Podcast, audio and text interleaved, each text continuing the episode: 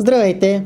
Вие слушате Икон Подкаст, мястото където си говорим за електронна търговия и всичко свързано с онлайн продажбите. Аз съм Любомир Стоянов и ще бъда ваш водещ. Подготвили сме различни интервюта и съвети за това как да продавате повече и да бъдете по-успешни търговци. Останете с програмата, която започва сега. Здравейте, драги слушатели! Аз съм Любомир Стоянов и това е поредният епизод на Икон Подкаст. Днес на гости съм в Изяц при Иван Иванчев и страшно много се радвам, че ще можем да си поговорим за рекламата в България, тъй като той има много голям опит в тази сфера. Здравей, Иван! Здравей, Любо! Само да кажа, че 10 часа и 5 минути записваме. Става като нощно шоу.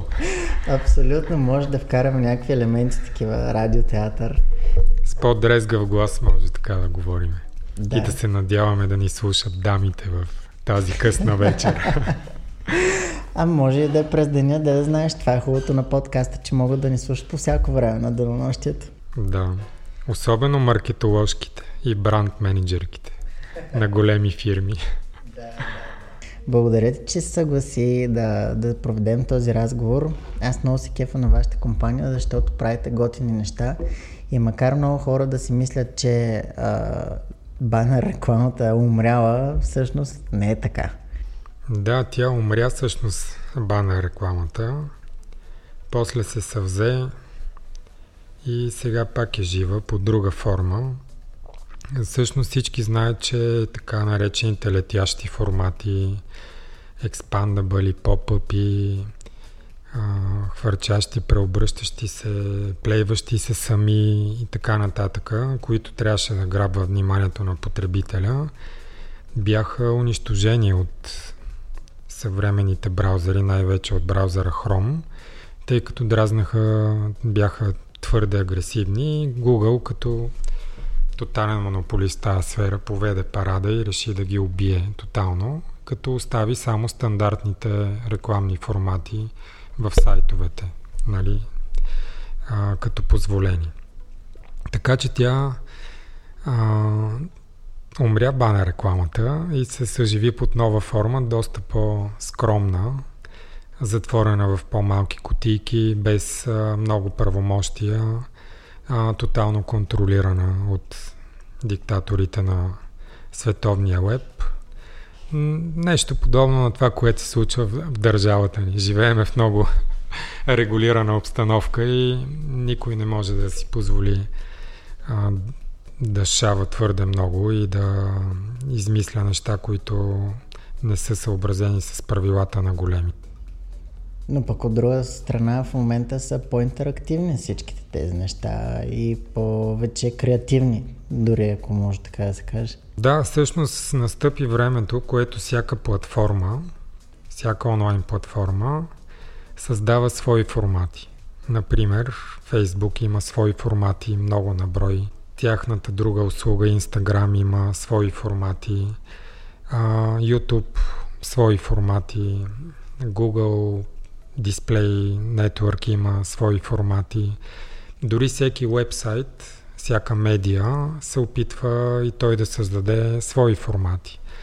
Било то native или някакви специални статии, позиционирания, проекти, брандинги, бутончета.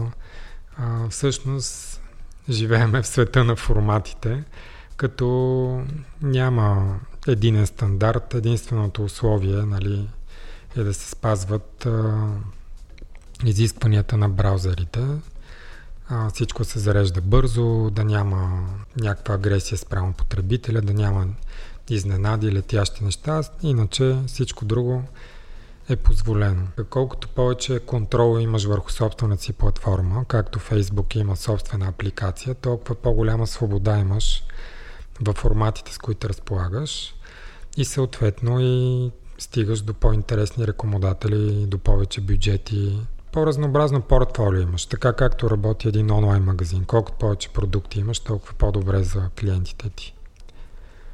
А в това отношение пък нашия бизнес е сравнително ограничен, защото ние работиме с медии и трябва да се съобразяваме и с браузъра, и с а, м- сайта на медията, с това, че огромна част от хората вече са на мобилно устройство, т.е. няма ги вече десктоп форматите. А, и нашия бизнес непрекъснато се адаптира и трансформира, за да може да отговори на всички тези нужди и изисквания. Ние сме платформа за дисплей реклама, така наречената рекламна мрежа. Едно време така се наричаха рекламни мрежи, сега са програматик платформи и сме посредници между клиентите и собствениците на сайтове. Та всички формати, с които разполагаме, трябва да са съобразени с всички сайтове, с които работиме, което е доста трудно. Тоест, програмистите ви, дизайнерите въобще не спят. Мен ако питаш. Ами да, налага се да имаш и програмисти, и дизайнери, и, и креативни хора, нали, които пък да измислят а, идеи заедно с клиентите. Хубавото е, че креатива напоследък е водещ, тъй като платформите изравниха а, възможностите си като таргетинг, като цени, ако щеш, като визуализация. Всички работиме с, в крайна сметка, с картинка, видео и текст. Не е измислено за сега нещо кой знае колко революционно. В а, дисплей, на дисплей пазара побеждава според мен в момента по-добрия креатив. А, съответно и по-интерактивния креатив, затова Фейсбук наблегна много на комуникацията с хората под рекламата или в рекламата. Те въведаха всички действия като споделяне, коментари, емоции, метрика, най-различни метрики, дали е видяна, дали е плейвана, докъде е плейвана. Много от нещата ги въведоха те, дори задминаха Google в това отношение. И а, това работи. Всъщност те показаха, че когато рекламата взаимодейства с потребителя, това дава ефективност, но не само, просто клиентът е доволен, защото той вижда, че нещо се случва с неговата реклама. Докато в зората на рекламата повечето мерихме единствено кликове. Колко клика, колко импресии? Кликове, импресии, кликове, тонове кликове, колко трябва да струва този клик, кой ще намери по-ефтиния клик. А, след това, разбира се, дойде времето на онлайн продажбите, колко ще ми струва една онлайн, продажба, рентира ли ми се бюджета, но всъщност висшия пилотаж не е нито да продаваш кликове, нито да продадеш днеска 100 бройки или 500 бройки, защото веднага давам пример с най-старите брандове, като да кажем Coca-Cola или например нещо като Red Bull. Те определено не си правят оборота и, и бранда с кликове, нито с онлайн продажби. А, затова за мен е най-важното нещо в момента е креатива, и взаимодействието с този креатив, а не толкова трафика и продажбите. Да бъде ангажиращо. Да, той просто трябва да ангажира хората първо вниманието им, изобщо да го забележат този креатив на фона на заливащите ни от всякъде реклами а, и след като го забележат, евентуално да реагират на него. И това са, да кажем, първо, второ и трето и след това идва четвърто и пето кликове, трафик, престой на сайта, отворени страници, добавени колички, извършени продажби и така нататък. Дори бих казал, че фирмите, които са истински майстори в управление на трафика и на конверсиите, като, като бизнес и като оборот са в пъти по-малки от големите брандове, които изобщо не залагат на това нещо. Например, магазини като H&M със сигурност имат онлайн продажби, имат сайтове, държат на това, имат стратегия, която развиват, но техният бранд не се създава с кликове. Той се създава с много други взаимодействия с потребителя на много места и много преди изобщо да се покаже един банер и да се кликне на него. И това е силата, според мен, на съвременния дигитален маркетинг. Не да осигурява трафик на един сайт, а това да е част от една много по-голяма стратегия. Взаимодействие с потребителя в, в различни моменти, в различна среда, в различна платформа, защото никой от нас не се намира нито на сайтове по цял ден, нито пък е само във Facebook, нито е само в Messenger, нито е само в Instagram, нито е само в YouTube, нито е само в телевизията. Той е на много места, отделя на всяко място по съвсем малко време, и затова трябва да го гоним потребителя навсякъде. Тоест, Тази думичка, където бягам от нея, brand awareness, всъщност сега може би е царя на, на маркетинга. Да, всеки иска да продава brand awareness, защото той не може да се измери. Да. Да, това му е най-хубавото на brand awareness. Когато си в играта с визуалната реклама, каквато е телевизията, тя създава основно имиджов ефект. Разбира се, води до продажби, но никой не може да измери кой клип, точно колко неща е продал. Това е най-сладкото за маркет. За... То не е за маркетолога, за този, който прибира парите за медията в случая, когато тя предлага и, имидж, познаваемост, нали, увеличаване на силата на марката на бранда. Най-трудно е, когато трябва да продадеш на клиента резултат. Целият e-commerce сектор, понеже и фокуса твоят нали, е e-commerce, е съсредоточен върху резултат и то моментален резултат. Резултат ден за ден. А, всичко трябва да бъде измерено. А, според мен хора, които искат да измерят абсолютно всичко и да им излезе сметката ден за ден, нямат бъдеще в, а, изобщо в, в бизнеса, не само електронния, защото всичко става скъпо. Отдавна минаха времената, когато кликовете бяха по 2-3-5 стотинки. В днешно време човек трябва да разшири кръгозора си и да има широко спектърен маркетинг. А, това налага и нали, на платформите да се адаптират, включително и на нас. Ние се адаптираме и се опитваме да измериме множество ефекти на рекламата, не само продажбата и клик. Пресен пример вчера, специфична добавка, разработена от тях а, или внесена, не съм точно наясно. Доста качествена, базирана на много изследвания. Не говорим за нещо не измамно или Измамно или измислено, да. Нали, човека, който се занимава с това нещо е доктор, нали, той е бивш кадър на фарма индустрията.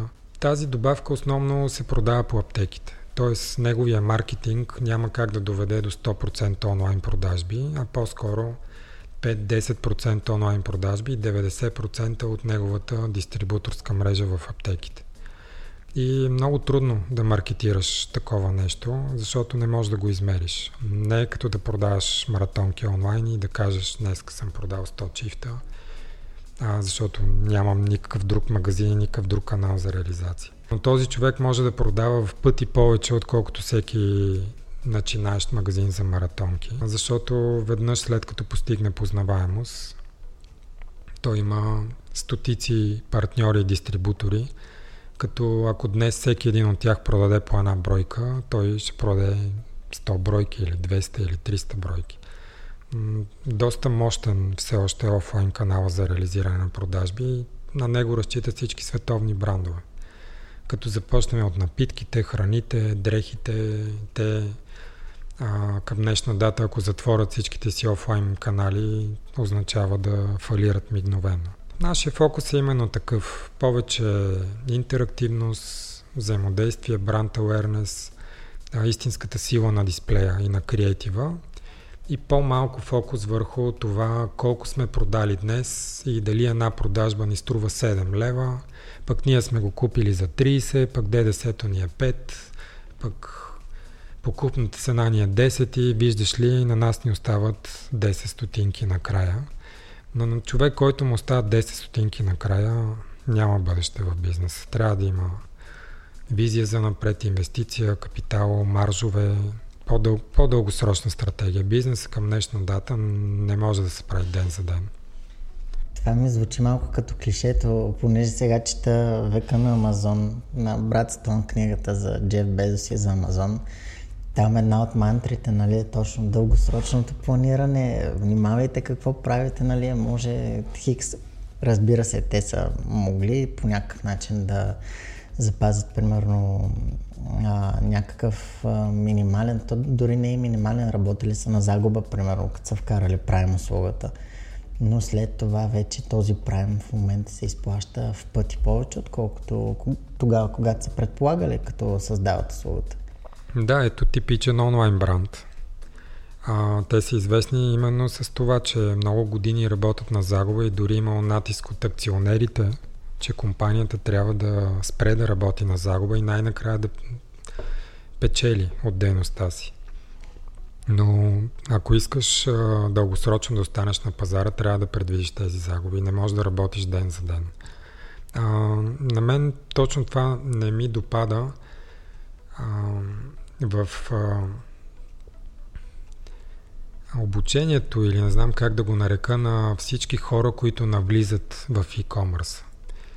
Насякъде се говори колко е достъпно, как може да си отвориш магазин с 20 лева на месец, как може да нямаш собствена стока, как може да нямаш пари за маркетинг, защото е много лесно да продаваш на приятели или да оптимизираш а, някакси органично да ти влизат продажби. Как може да пуснеш една стока в няколко платформи и тези платформи да ти я продават, пък ти да нямаш собствен маркетинг. А, всъщност, да, това работи, но в много малък мащаб. И не е дългосрочно и никога от това нещо няма да излезе голям бизнес. Дори примерите, които са пред очите ни, нали, магазините, които ние самите ползваме, като EMAC, например, те не стартират с печалба от ден едно на нито един пазар, в който работят и имат си дългосрочна стратегия хората. Не случайно такъв бранд, като влезе на пазара, той е бранд някъде си, но не тук в България. В момента на влизането всички виждаме телевизия, външна реклама, радиореклама, интернет реклама. Това абсолютно няма как да се рентира на ден едно. Моето желание е и ние да работим с такива клиенти. По-лесно се работи с такива клиенти, по- по-благодарна е работата, отколкото с клиенти, които търсят ефективност, моментална ефективност и възвръщаемост на, на рекламата. Но за всеки влак, влак си има пътници, нали, както се казва. А, ако човек а, мине 50 курса за Facebook и Google, може би ще успее така да си настрои рекламата, че от всяка поръчка, буквално от всяка поръчка, на, на момента да печели. Но това не е точно нашия бизнес модел. Ние се опитваме да правиме а, по-скоро цялостни проекти, отколкото да продаваме просто кликове и трафик на хората. Поне това е фокуса ни през последната една-две години. Докато в зората на нашия бизнес 2006 и 2007 година ние бяхме насочени точно обратното, основно към продажби. Ефтини кликове, тогава онлайн магазините се брояха на пръстите на едната ми ръка. И, и беше доста трудно изобщо да си представят нещо дългосрочно. Тогава ние просто продавахме ефтини кликове. Да те попитам, понеже наскоро ме показа нещо много интересно. Беше за банер, който е интерактивен, вратите солид. Тъй като те продават, имат онлайн магазин. Но доколкото знам, кампанията през вас не е била директни продажи, след това са случили някакви други неща. А, по-скоро да докоснеш банера с пръст за което имитира пръстови отпечатък, с който се отварят вратите солид. Което е екстра, нали, което потребител евентуално може да поръча. Да, то, това е добър пример за цялостен проект, а не за просто продажба на трафик през нашата платформа. А, добър е пример и от гледна точка на бранд, който дори да има 20 000 човека на сайта си днес, едва ли ще му свърши особена работа. На него по-скоро му трябва да запознае аудиторията с а, конкретен, бих казал, доста сложен продукт и скъп продукт. Нали, това не е врата за 200 лева. Не всеки ден си купуваш. И не всеки ден си сменяш вратата. И тук имаш едно предизвикателство много преди те да стигнат до нашата платформа, да настроят кампания часове, дни, периоди, геотаргетиране, аудитории, пиксели и така нататък. По-скоро трябва да се реши какво ще прави този клиент в интернет. И хората, които стигат до сайта му или виждат банера му, как, а, какво послание трябва да има към тях.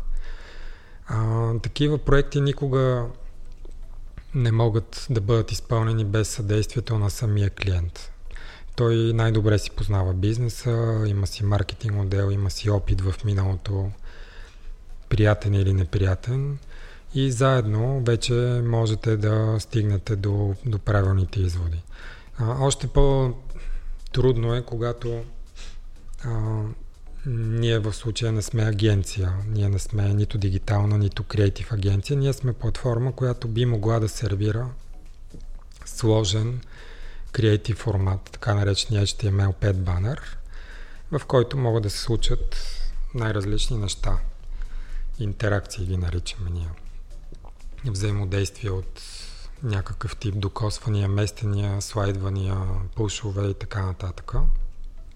Но а, ние не предлагаме цялостно обслужване, казваме, че можем да съдействаме за конкретния формат.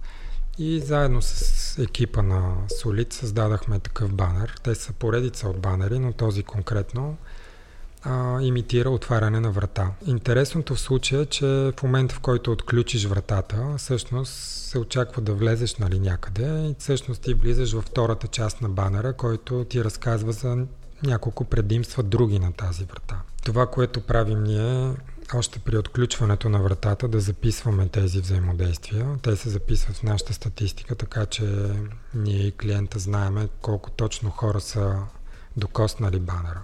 Въобще до момента не говорим за кликвания. Оказва се, че много малко хора кликват след това. Но точно това е целта. Да имаш една своеобразна фония. Тоест ти показваш банера, да кажем, на 10 милиона човека, а, от тези 10 милиона измерения рич, уникален, да кажем, 500 хиляди човека. От тия 500 хиляди човека ти примерно успяваш, това съвсем примерни данни давам, нали, разбира се, ти успяваш да накараш 20 хиляди човека да взаимодейства с тази врата и да пробват да отключат. Тоест те са стигнали до кадър номер 2. Това е доста важно. Ти имаш близък контакт с 20 хиляди човека и тук е важният момент. Ти записваш тези 20 000 човека в аудитория, които имат интерес явно към тази врата. И фонията се стеснява, стеснява и много малка част от тези хора. Примерно 2000 души са кликнали. А всъщност целта изобщо не е случайни хора да стигат до сайт, на който се предлага врата за много пари, а по-скоро това да са точните хора.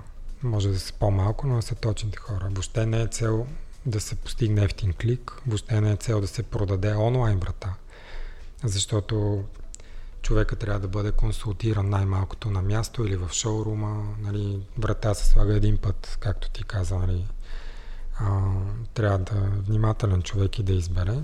Но целта на тази кампания е да се запознаят максимално много хора с бранда на Solid и с възможностите на тази врата. Помежду другото, нашата врата е такава. Не е следствие от кампанията, но сме много доволни. И тя има много екстри. Това да се отключваш, заключваш с телефон, с пръсти, с копче, да. с RFID карта.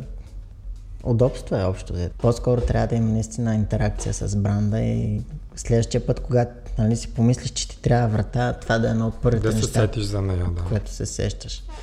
А, проблемното тук е, че ние не можем да измериме веднага резултат. Нали, ние дори като платформа нямаме такава връзка и техническа възможност да знаем колко хора са били в шоурума, колко върти от този тип са продадени, да сравниме този период с минал период, нали, за да може да е адекватна тази бройка. А, това са ефекти, които вече самия клиент сам за себе си може да прецени.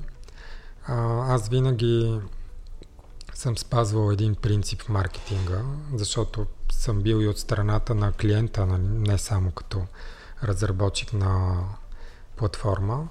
И този принцип е, че да провериш един канал, трябва да разполагаш с достатъчно пари и да го пуснеш само него да работи сам.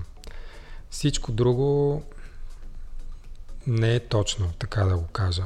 И затова най-големият проблем в съвременния онлайн маркетинг е атрибуцията, така наречения attribution, т.е. на кого да причислиме ползата, а, заслугата за една продажба. И то няма абсолютна истина, защото обикновено много канали са спомогнали за тая продажба в различно време, в различни бройки контакт с този потребител.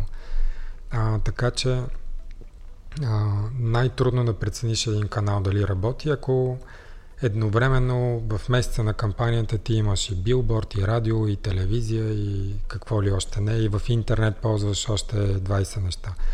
Ако наистина искаш да провериш нещо, трябва да му отделиш целият възможен бюджет за един месец и да кажеш, окей, това работи или не работи. Доста дървен подход, обаче единствения работещ за момента. А, обикновено, когато върват много канали, рекламни канали едновременно, тогава всеки един по-отделно се представя по-добре. Това е нали, също казус, защото ти ако пробваш един канал сам за себе си, той може да се окаже недостатъчно ефективен, но той в комбинация с още три пък да бъде супер. Така че това, това като цяло е казус в съвременния маркетинг, да докажеш ефективност или да докажеш колко ефективен си бил спрямо другите, или каква е заслугата ти в общия микс на клиента. А, то това е и борбата на всяка платформа и на малките като нас и на големите като Facebook и Google да докажат, че имат място в микса, че те са по-добри, че заслужават по-голямата част от бюджета или целият бюджет за тях. А, сигурно ще е вечна тази борба. Тя не мисля, че някога ще излезе някакъв абсолютен победител. Тя се разиграва и в радията, и в телевизиите, едно време и в пресата, сега се разиграва и в интернет. А, ние всички усещаме, че а, в нашия бранш, ние сме член, примерно на Я България, там членуват доста български медии, че голяма част от бюджетите отиват към Google и Facebook. Явно те успяват да докажат тази свръхефективност и да убедят клиентите, нали, да рекламират ексклюзивно там или поне по-голямата част от бюджетите си да дават там.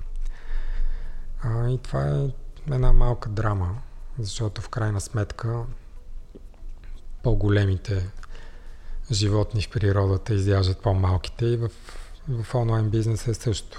То въжи и за e-commerce, където Амазон изяжда почти всичко на пазара, което би се конкурирало с него или го убива, или го поглъща, или създава дубликат него в рамките на собствената си платформа. И също се случва и в, в нашия бизнес, в онлайн рекламата. Големите ам, съсредоточават толкова много бюджети в себе си, че а, когато ти привличаш, да кажем, 5% от бюджета на един клиент, той е твърде незначителен и резултатите от него също са твърде незначителни но нашия фокус е локален пазар, директни клиенти по възможност, близък контакт с тях, разработка на специални проекти, доста лично отношение, доста труд по всяка една кампания. А, това те прави някакси по, по-интересен за клиента и по-близък до него и, и дава стойност. И Не по-гъвкав, сме... може би.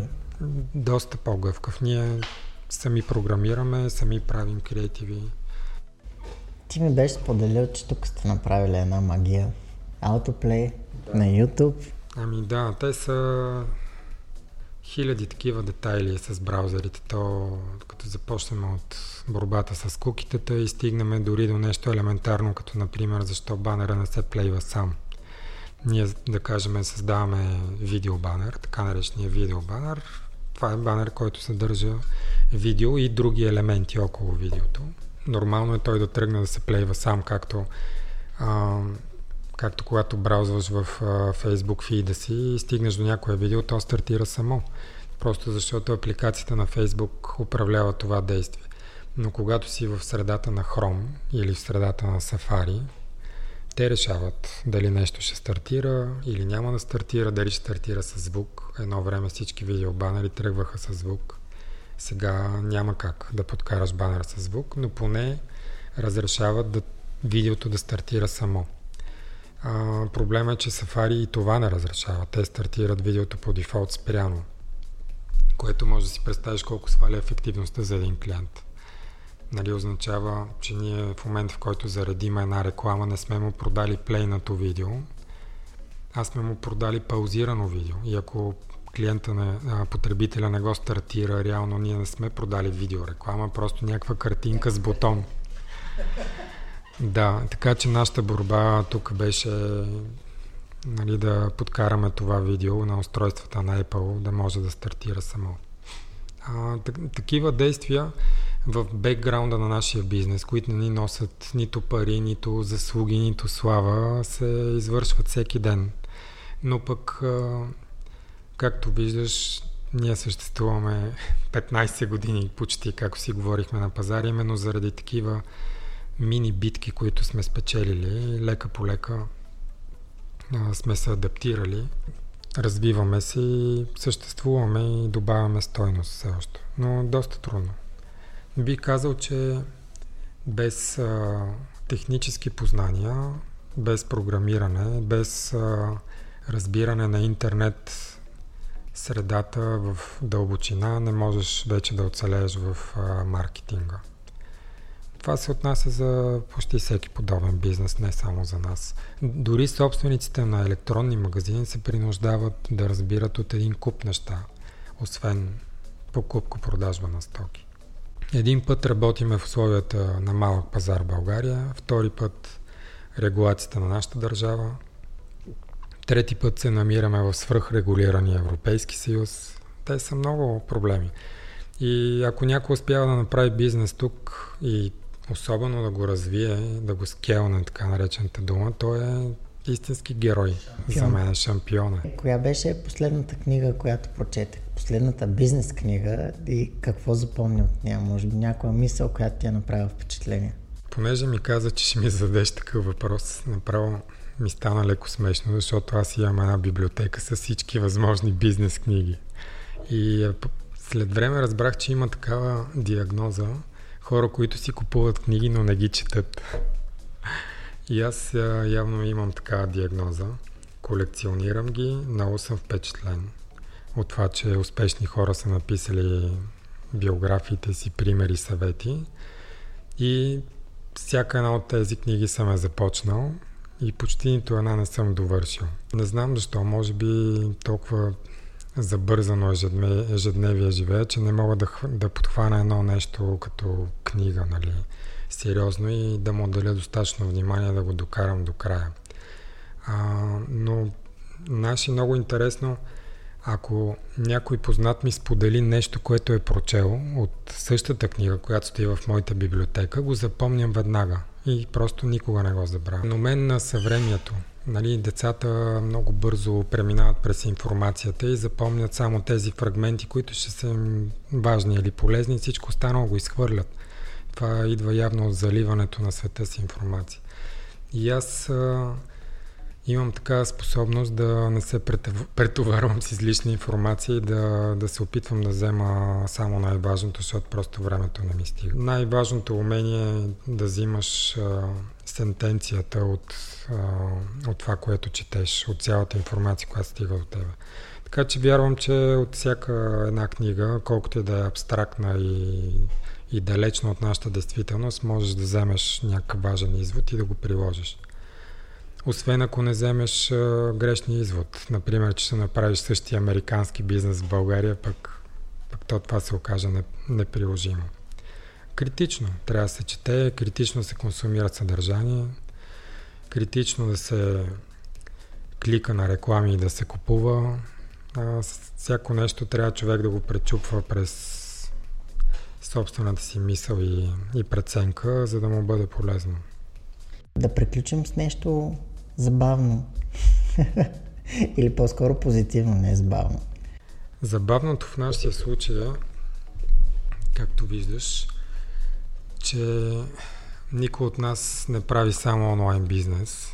Ами си има още един куп други хобита, ангажименти и сега хората се чудат сигурно защо в 10 часа записваме, а пък ние си ремонтираме офиса цял ден, а, за да може после ни е готино и да си работим.